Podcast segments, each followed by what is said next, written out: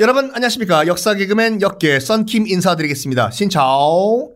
아 우리에게 가장 저평가된 국가 우리에겐 터키도 형제 국가지만 솔직히 베트남은 더 형제 국가예요. 거의 도플갱어급으로 우리와 역사가 고대로 겹치는데 많은 분들이 베트남에 대해서 잘 모르시고 기껏 해봤자 쌀국수, 고수, 어우 고수풀 싫어.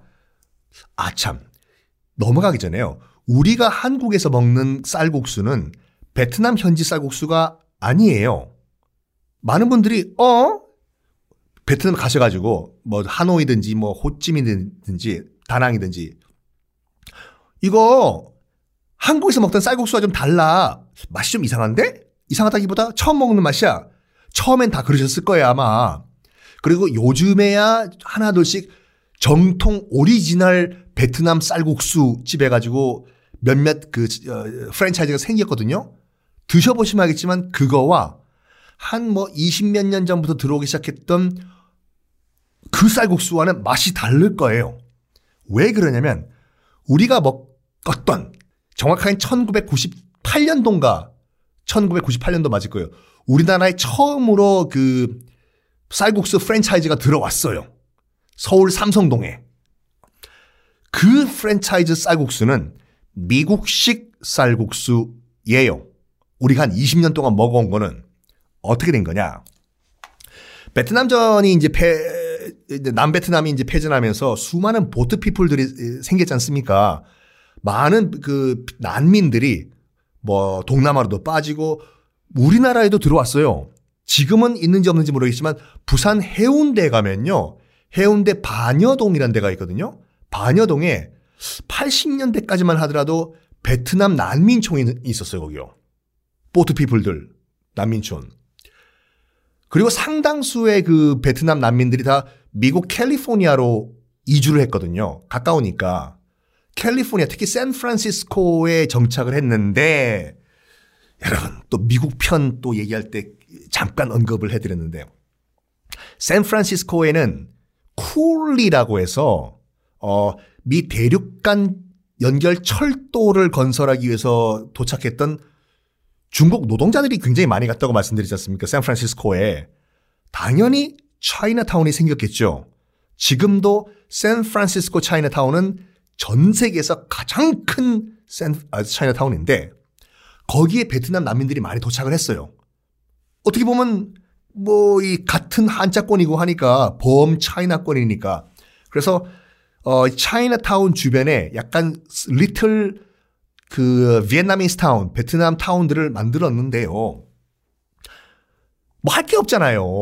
뭐 도착하신 분들이 뭐 영어를 잘하는 것도 아니고 음식 장사를 하자 해가지고 자기들이 맨날 먹었던 그 쌀국수 이제 퍼라고 하는 걸 만들어 팔기 시작했는데 어 샌프란시스코에 있는 백인들이 미국인들이 약간 거부감을 느끼는 거예요. 맛이 없으니까. 어떡하지? 어떡하지? 어떡하지? 하다가 하다가 이걸 미국식으로 국물을 더 진하게 육수를 진하게 만들고 그 고기 국물로 그런 다음에 고기를 왕창 넣고 그래서 미국식 쌀국수를 만들어낸 게 퍼. 어 이거는 뭐 역사적 사실이니까 제가 뭐 공화춘도 얘기한 한 드린 마당에 이 얘기를 못 하겠습니까? 포호아라는 그런 그 프랜차이즈가 있었어요. 그게 우리나라에 맨 처음 1998년도에 들어온 포호아라는 프랜차이즈예요. 지금은 거의 못 본 것 같은데 그게 1984년도에 샌프란시스코에서 문을 연 미국식 쌀국수 체인점이에요. 포호아라고. 그거를 1998년도에 조기 유학을 갔던 친구들이 먹어보니까 맛있, 맛있었잖아요. 다시 우리나라에 역수입을 한 거예요. 미국식, 그러니까 샌프란시스코에 있던 미국식 쌀국수를 한국으로 다시. 그래가지고 대박이 나버린 거죠. wow, wow, wow, wow. 다, 그래서 한 20년 동안 우리가 미국식 쌀국수를 먹었어요. 근데 슬슬 이제 그, 우리도 여유가 생기고 베트남 본토도 갔다 오고 하니까, 어? 가니까 그 맛이 아니던데? 하다가 이제 오리지널 베트남에서 넘어온 베트남 쌀국수를 먹기 시작했는데, 하여간, 이 쌀국수라는 것 자체도, 그 퍼라고 하는 것 자체도 프랑스 식민지 때 만들어졌어요. 원래는 이 베트남도 농경 국가이기 때문에 소를 안 먹어요. 그러니까 농사 지어야 되는데 무슨 소를 잡아먹어 이걸요. 그래서 무슨 생선 육수, 기껏해야 뭐 닭국물 이 정도로 만들어 먹던 쌀국수에 프랑스 또 울랄라 또 소고기 먹지 않습니까? 아이 나 생선 대가리 싫다 해. 아, 해는 그 중국말이구나. 그래서 프랑스 입맛에 맞춰 가지고 조금씩 조금씩 고기 육수가 들어간 것이 지금의 베트남에 있는 퍼. 거기에 고기가 왕창 더 추가된 것이 미국식. 자, 다시 한번 베트남으로 건너가 봅시다. 지난 시간에 응유우옌 왕조가 다스리는 베트남이었다. 그때 프랑스가 들어오기 시작했다라고 말씀드렸죠. 1842년 어떤 해였습니까? 기억이 안 나실 거예요. 너무 오래전 일이라서. 너무! 1840년 영국과 청나라가 아편 전쟁을 한 다음에 바바바 빡빡빡빡 박살이 나버리잖아요. 청나라가.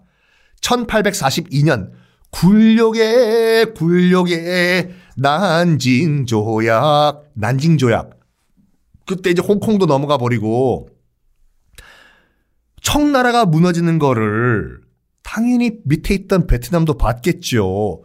우리나라 조선 옆에 있던 일본 다 보고 있었는데 물론 일본은 거기에 깜짝 놀라가지고 정신 차리고 메이지 유신을 통해서 일본을 뭐 신흥 선진국으로 만들었지만 우리나라는 철종 임금이 어이구 청나라 불쌍해 사대의 예를 더 갖춰라. 어쨌든 베트남에서도 딱 보고 있었던 거예요. 뭐? 위에 청나라가 와장창창창창창창 이때 프랑스가 wow oh là là 요 기회를 잡아가 이 기회에 아예 베트남 기를 꺾어버리자. 그래서 군함 두 척을 끌고 다낭으로 가요. 지금의 휴양지 다낭. 왜냐하면 그 당시에는 그 응유엔 왕조의 수도가 다낭 근처였거든요. 그 여러분 다낭 나중에 가시면 그 무슨 궁궐 같은 거 있을 거예요. 뭐, 아, 와, 여기 궁궐이 왜 있냐? 이거 모조품이냐? 그게 아니라 그 당시 응유엔 왕조의 수도가 거기였거든요. 다낭에 프랑스 군함 두 척을 보내요. 어이! 베트남! 응유엔! 완씨들! 봤냐? 어? 우리 프렌드엔 영국이 너그가 천년 동안 모시고 있었던 청나라 중국 저렇게 와장창창 박살내는 거 봤지? 우리 프랑스도 힘세거든? 어? 너희 좋은 말 할 때 우리 프랑스한테 문 열어! 어, 우리 프랑스 들어가게. 아, 음. 그러면서 약간 그 기싸움을 벌여요. 당연히 바로 문 안 열어줬겠죠. 뭐라고? 이 베트남 엉유엔 왕조가 문을 안 열어줘. 다낭, 다낭. 그래서 프랑스 군함이 옆에 있던 베트남 함대에 대포를 쏴버리네. 야, 빵야, 빵야 쏴. 펑, 펑, 펑.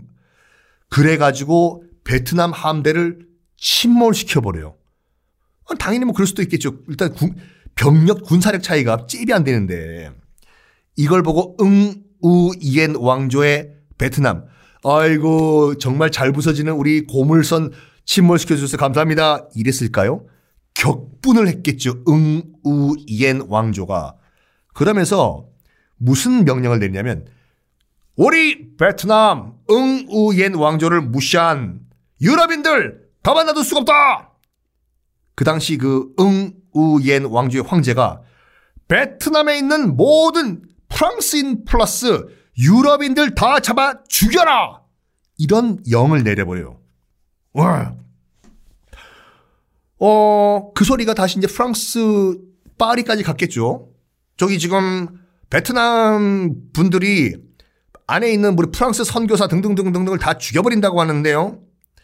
그 소식을 프랑스에 있던 어 황제가 들어요.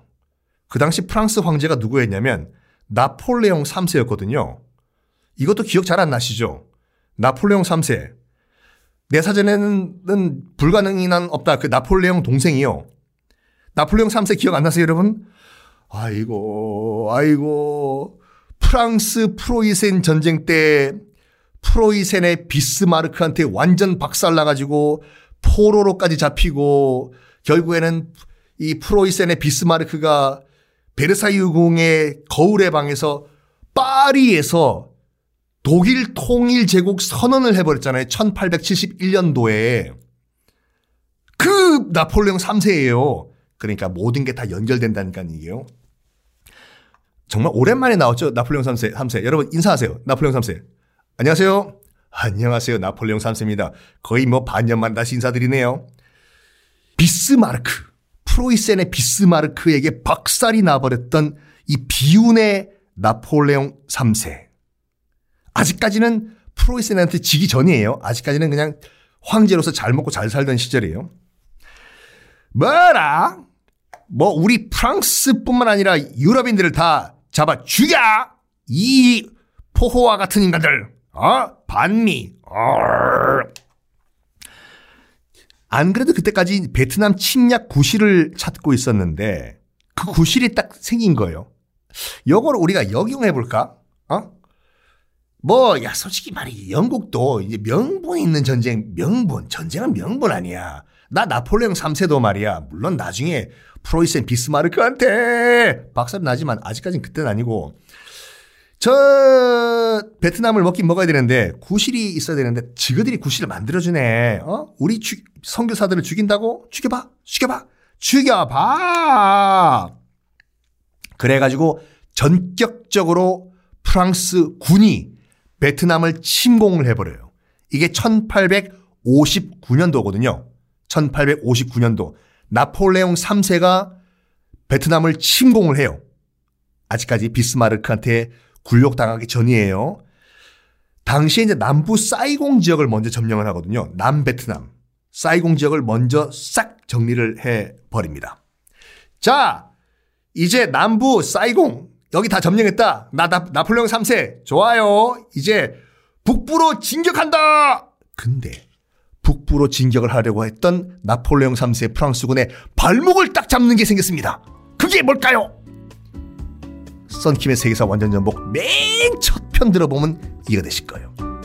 모르시는 분 귀찮다 하시는 분들은 다음 시간에 공개하겠습니다. 안녕.